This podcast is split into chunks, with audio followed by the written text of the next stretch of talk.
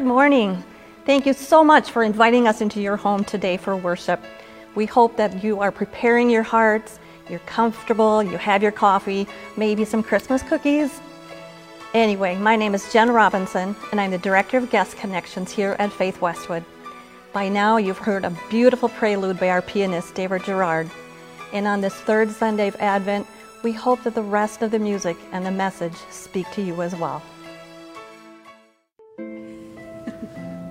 This is the third Sunday in Advent. Today, we light three candles. The first Sunday, we lit the candle of hope. The second Sunday, we lit the candle of joy. And today, we light the candle of peace. God promises peace that surpasses human understanding. During Advent, we pray that we, as well as all people, will seek God's peace. In times of war and hatred, it can be difficult to remember that Jesus is the one who brings us supporting peace. As we approach Christmas, let's remember that it is God's intention our world be a place of harmony, where people shake hands instead of harming one another. We hear this peace in Mary's song of praise. My soul magnifies the Lord, and my spirit rejoices in God my Savior. There must have been times when Mary was frightened, worried, fearful, and sad. She, must, she may not have felt very peaceful if she considered her future. Yet her words help us see the peace that happens when we all put our trust in God.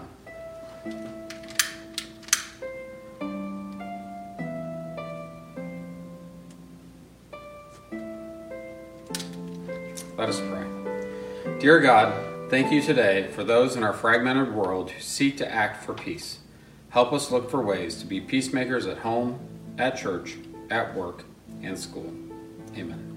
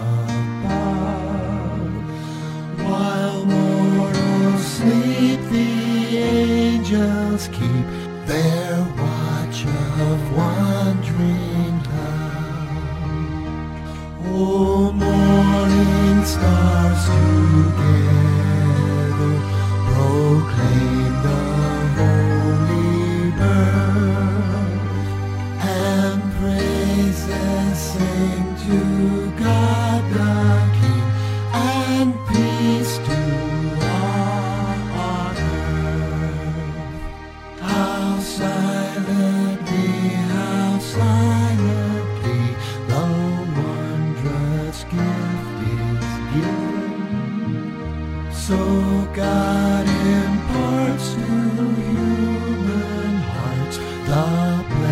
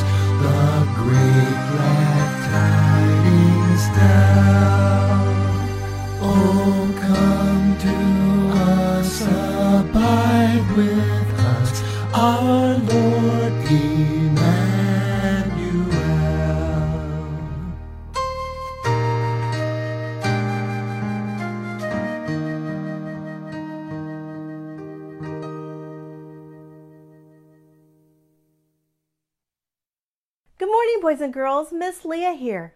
Today is the third Sunday in Advent, and I'm so glad you could join us today. We're going to keep unwrapping the pieces of the Christmas story as we read The Donkey in the Living Room. The Donkey in the Living Room was written by Sarah Raymond Cunningham, and she's given us permission and her blessing to read from it during Advent. So grab the, sh- the shepherd and the angel today, and we're going to unwrap those as we listen to The Donkey in the Living Room. And if you haven't wrapped up your nativity yet, that's okay. You can still do that later. Or if you don't have a nativity, there's options in your Advent devotion box on how to make your own nativity. And if you don't have an Advent devotion box yet, just let me know and I'll make sure you get one soon. All right, so snuggle in and get ready to listen to more from The Donkey in the Living Room as my friend Chris Bowers makes the Christmas story come to life with her painting. The Shepherd. Have you heard that the men watching their sheep saw a light in the sky while the world was asleep? This guy tells you what the light was about and why they decided to pack up and head out. We were carefully keeping watch by night when the sheep began baying, bleating in fright. It was the strangest thing we'd seen, by far. Every one of our sheep looking up at the stars. I saw one herder turn white as the snow. I thought, sure enough, I'd be the next one to go. I was pale as wool, my knees were shaking at the humming and drumming the sky was making. Then a voice cried out, Do not be afraid. And before I could faint, an announcement was made. Something big was happening right down the road. To investigate more, we all packed up our loads.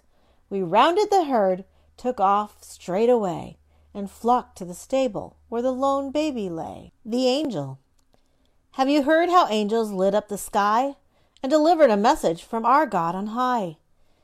I could tell you about a night so good, but if anyone should tell you, an angel should.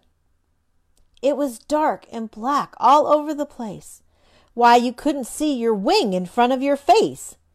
Then I appeared in God's glorious light, and those frightened shepherds almost died at the sight. Good news, I said, the Messiah is here. That's when every last angel came out and appeared. We sang and praised God again and again, saying, Glory to God, peace and goodwill to men. The shepherds didn't know what had just hit, but you should have seen how fast they got up and split. As soon as I'd said the last of the news, they were herding their sheep, grabbing staffs, coats, and shoes. After that night, it was just as you'd bet. They told the story to every person they met. I love this story so much, and I can't wait to share more of it with you next week. And so don't forget, after children's time, to go check out the links so that you can do Sunday school at home today. They're on the Faith at Home page at faithwestwood.com or in the email that I just sent out this morning, too. And mark your calendars. Saturday, December 19th and Sunday, December 20th, you can pick up your Christmas Eve kit. These are kits that you will help you celebrate Christmas Eve at home while we gather online. Each kit contains communion, a candle to light while we sing Silent Night, and for the kids, their special yearly ornament that we give out on Christmas Eve. You won't want to miss it. It's Saturday from 10 to 12 under the awning at the east entrance, and also Sunday 12 to 2. Swing on by and pick up your Christmas Eve kit. All right, so until next week, may the Lord bless you and always smile upon you. And all God's kids said, Amen. I love you all and I miss you all so much. I'll see you again next week. Bye. Today's scripture is Isaiah 61 1 through 4. The Spirit of the Sovereign Lord is on me because the Lord has anointed me to proclaim good news to the poor. He has sent me to bind up the brokenhearted, to proclaim freedom for the captives and release from darkness for the prisoners, to proclaim the year of the Lord's favor and the day of vengeance of our God, to comfort all who mourn and provide for those who grieve in Zion, to bestow on them a crown of beauty instead of ashes, the oil of joy instead of mourning, and a garment of praise instead of a spirit of despair. They will be called oaks of righteousness, a planting of the Lord for the display of his splendor. They will rebuild the ancient ruins and restore the places long devastated. They will renew the ruined cities that have been devastated for generations. This is the word of God for the people of God. Thanks be to God. Good morning, everybody. I want to thank all of you for giving to our ministry fund. Uh, it supports just about everything that we do at Faith Westwood. And of course, every week we also choose a, a mission focus, which gives us an opportunity to support a mission project or a mission partner. This Sunday, like last week, the mission focus is our Helping Hands Fund. This is so important. What you give helps people who are in or connected to our church who are going through a rough time. Maybe they're between jobs or they've been slammed with a huge expense. So if you would like to give today to the Helping Hands Fund, you can mail a check to the church or you can go to our website and give online or you can text uh, dollar sign 100 or any amount hands to 402 316 5481. You know, I wish I could share with you some of the some of the thank you notes that we've received. And whenever I read them, it, it just puts a big lump in my throat. They're from people who are just so amazed, so grateful. They're just blown away that their church would care for them and help them like this.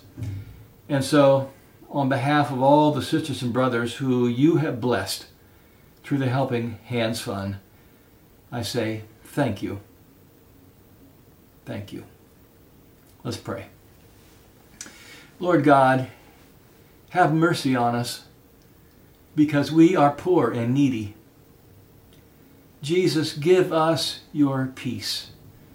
The peace the world gives will not do. We pray in your name. Amen. When I was a senior in college, I I didn't know much about the Bible. I had been studying it some, but there's still so much I didn't know. And, but I wanted to learn.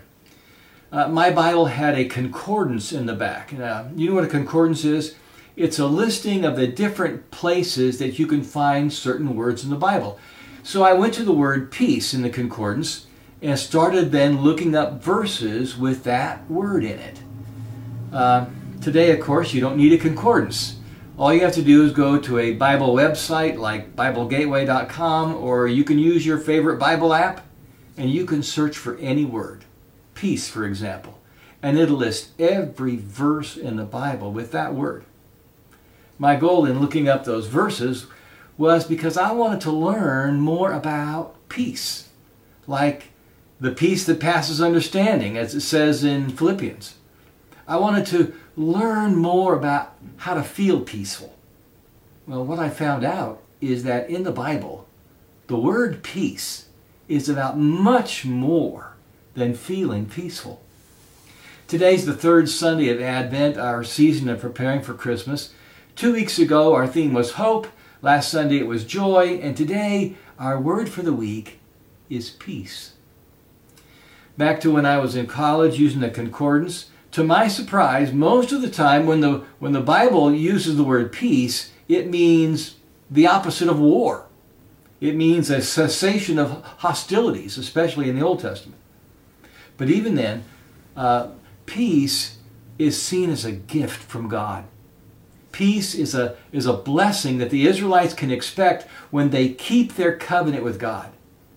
And with peace, then, comes stability and prosperity. The Hebrew word for peace is shalom. Now, you don't have to know the Hebrew language that, uh, to know that you might know a, a few Hebrew words already. And those would be hallelujah, amen, and then maybe shalom. Shalom can also be used to say hello or goodbye. Actor, actor Leonard Nimoy was uh, raised an Orthodox Jew, and in his role as Spock on Star Trek, he modeled his famous Vulcan greeting from something he had seen in childhood. He remembered in the synagogue that the service would end with a special prayer, the Shekinah prayer, and the people would make the shape of the Hebrew letter Shin. Shin is also the first letter in Shalom.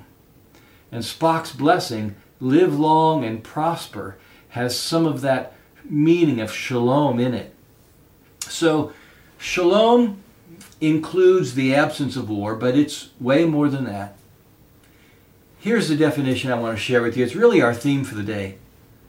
Shalom is the well being that comes from living in a harmonious relationship with God, which leads to harmonious relationships with others and with creation. That is the peace Jesus brings us. Let me say it again. Shalom is the well being that comes from living in a harmonious relationship with God, which leads to harmonious relationships with others and with creation. So, when the Bible talks about peace, it's way more than feeling peaceful. It's, it's a way of life, it's harmony, it's wholeness. I remember in a previous church one time, a young woman started attending, worshiping with us on Sunday mornings, and, and church was completely new to her. But something just piqued her curiosity. One day she uh, made an appointment, came to my office with a question she said, I've met so many people here who, who have this thing that I, I can't quite put my finger on it. There's a peace about them. And I know I don't have it. What is it? I assured her that all of us, we still have troubles and issues and anxieties that we're working through. Then I added, Still, I believe you're right. There's something different. There's a freedom about being yourself when you belong to Christ. You know you're loved and accepted and forgiven. That's what I believe it is this peace that you've noticed. At the end of the conversation, I asked if I could pray for her. She agreed, so I, I prayed that she would come to know Jesus, who is who's been opening her eyes and that she would find peace in her relationship with God and with herself. Shalom. Shalom is the well being that comes from living in a harmonious relationship with God, which leads us, which leads to harmonious relationships with others and with creation. Our scripture reading that um, Naley shared for us with us uh, comes from a, the prophet Isaiah, who lived hundreds of years before Jesus. He pronounced God's judgment on Israel, but he also looked forward to God's restoration. Isaiah gives us pictures of peace, pictures of a restored world. Isaiah chapter 9 looks forward to the day when when people walking in darkness will see a great light. They will be full of joy because their yoke of slavery will be shattered. How will this happen? The Messiah, the anointed King, will come. You might uh, recognize Isaiah 9, verse 6 as one of the great lines in Handel's Messiah.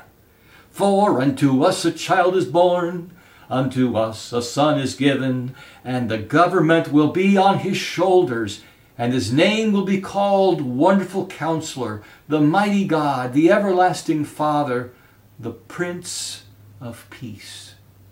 And then in Isaiah chapter 11, we get another picture of peace. We often hear this passage at Christmas time, a prophecy about a future king. It says, A shoot will come up from the stump of Jesse. Now, Jesse was David's father, so this person comes from the same family tree as King David. From his roots, a branch will bear fruit. That branch is the Messiah. It says, The Spirit of the Lord will rest on him. And then it pictures animals, uh, both predator and prey, living peacefully with one another. It's, it's a metaphor of peace between peoples and nations. It says the wolf will lie down with the lamb. The leopard will lie down with the goat.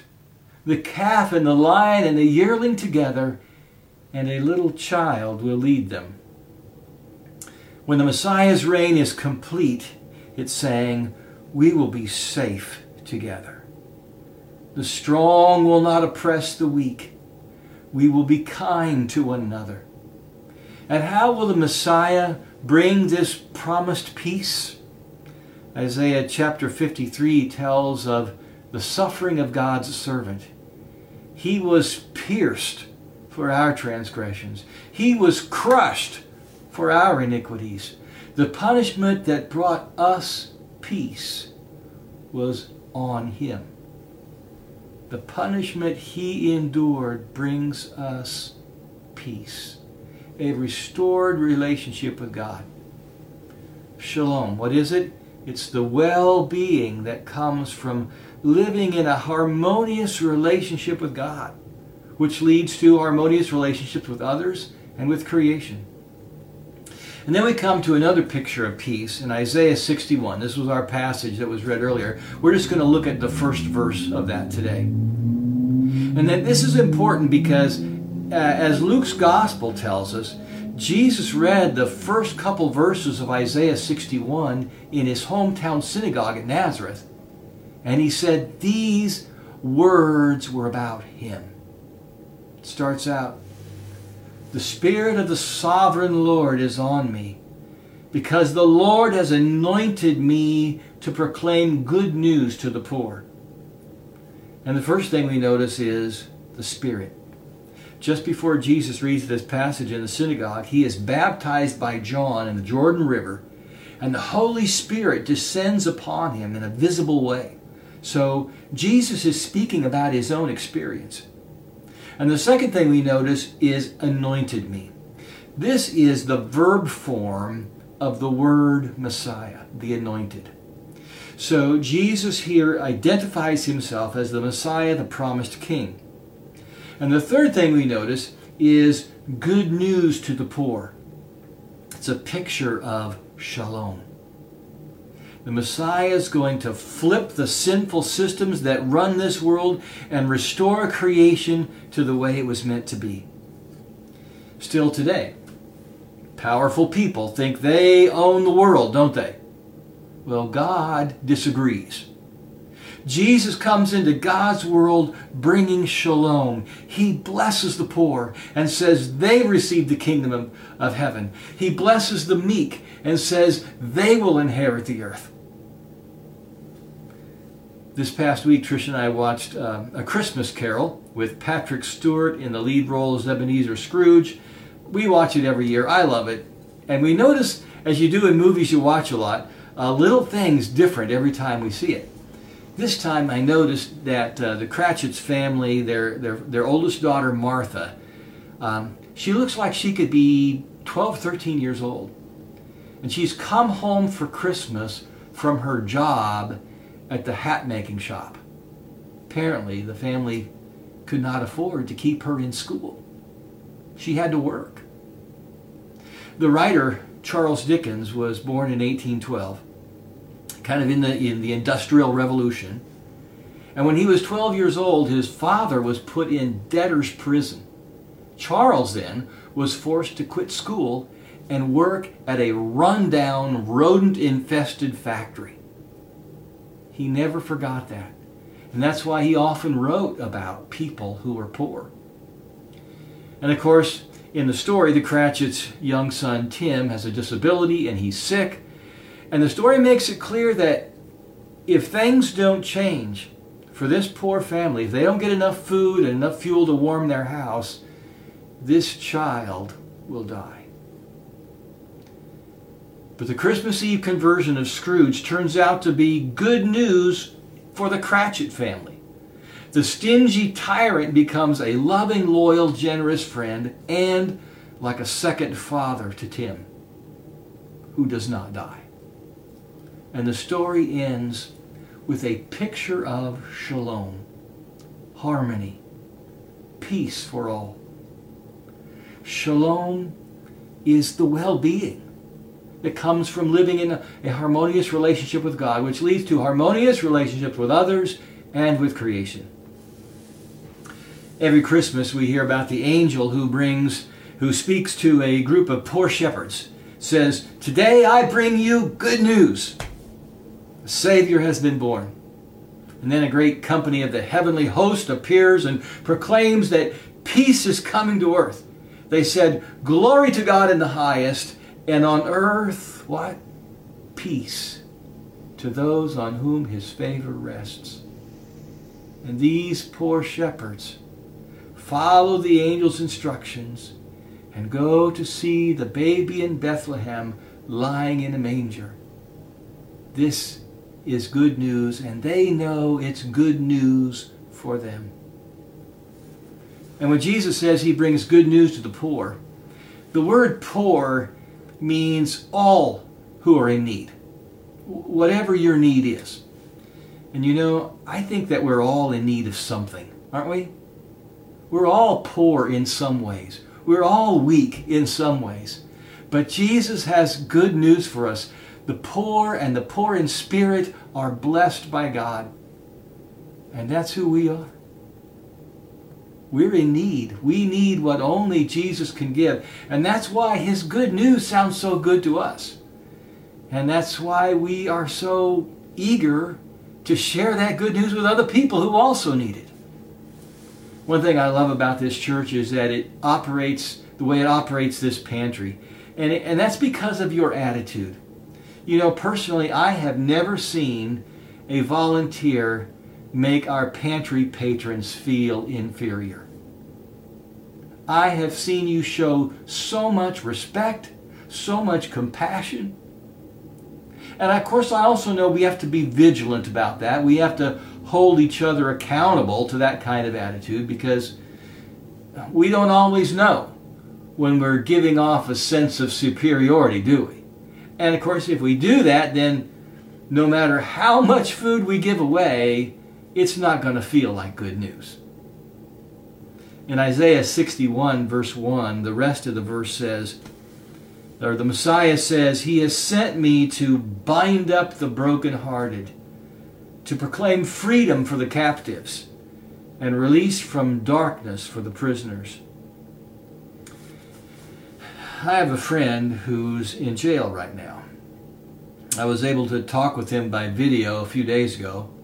Of course, that's the only way you can do jail visits now is is by uh, Zoom kind of thing. My friend uh, doesn't have the bond money, so for now he has to stay in jail. I'm praying that he will be released. I'm praying he stays patient and positive in the meantime. And he's praying too. I don't know the whole story about what happened, but I suspect that evidence against him was wrongly obtained. But whatever happens, whether he's innocent or guilty, convicted or released, I want to be his friend if I'm going to represent Jesus, then I want to be good news in his life. I don't know what your prison is. Maybe your prison is an addiction. Maybe your prison is gambling or spending or depression or anger. Jesus comes to set you free.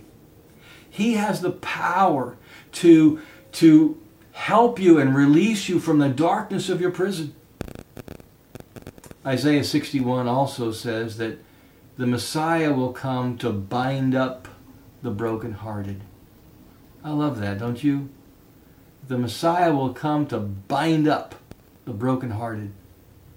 There are many ways to be poor, and having a broken heart is one of them. One thing I find comforting is that Jesus cares about our broken hearts. And when He binds up your broken heart, I think it means that He will tend it. He will wrap your heart in His care. He will comfort you and bring healing, and in time, you will be made well. And so, today I end by saying, Shalom, my friends. The Messiah is come. Shalom. Now I'd like to move us into a time of guided prayer. Let's pray. As we enter into this time, I invite you to reach out to God with whatever faith you have. Know that He is near you, that He's delighted to be in your company.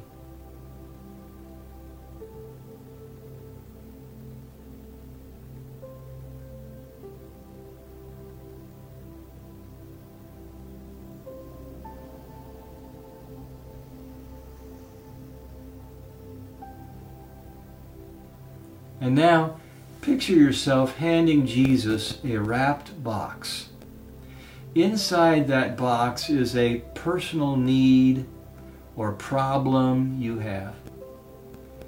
What personal need or problem have you put in that box?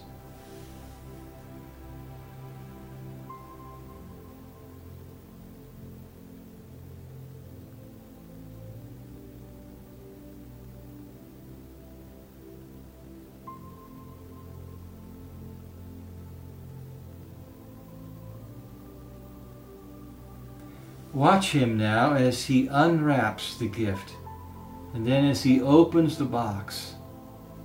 See him smile. Hear the kindness in his voice as he thanks you for sharing this need, this problem with him.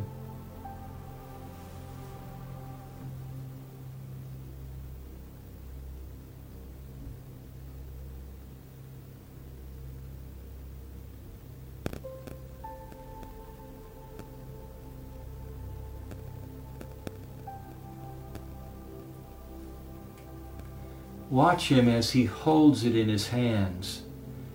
Notice how he holds it with authority because he knows what it is. And as he holds it, you already begin to feel comforted.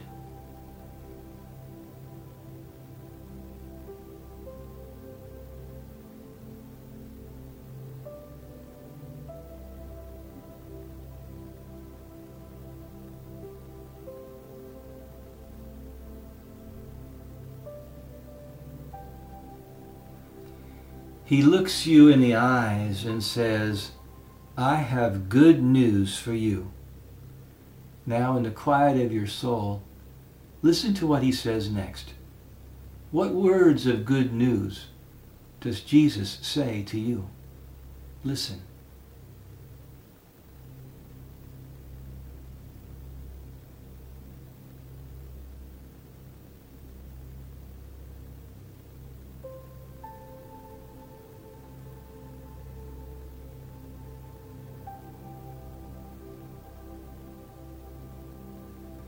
Lord Jesus, thank you for caring about our smallest needs and our deepest problems. Anointed Messiah, give us your peace. Grant us shalom, a deep well-being. Restore our relationships with the Father, with each other, with this world. Teach us to live in harmony. In your name we pray, and all God's people said, Amen.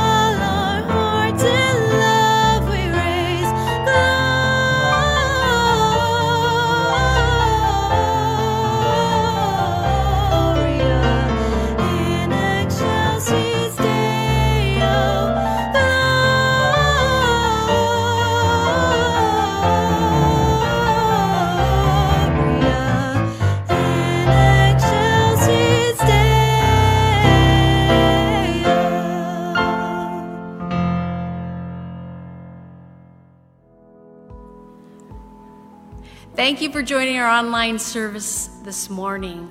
We are so glad that you chose to worship with us this morning. It is great to know that God gives us that peace that surpasses all understanding through Christ Jesus. It guards our heart and it guards our mind. If you would like to connect with us, go to faithwestwood.com forward slash service.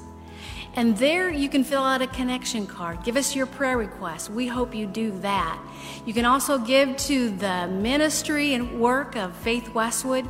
And our mission focus this week is for the food pantry. We would love for you to join in that mission as there are many people right now who need food on their table. So we hope you join us next week as we worship the Lord together. We will see you there. God bless.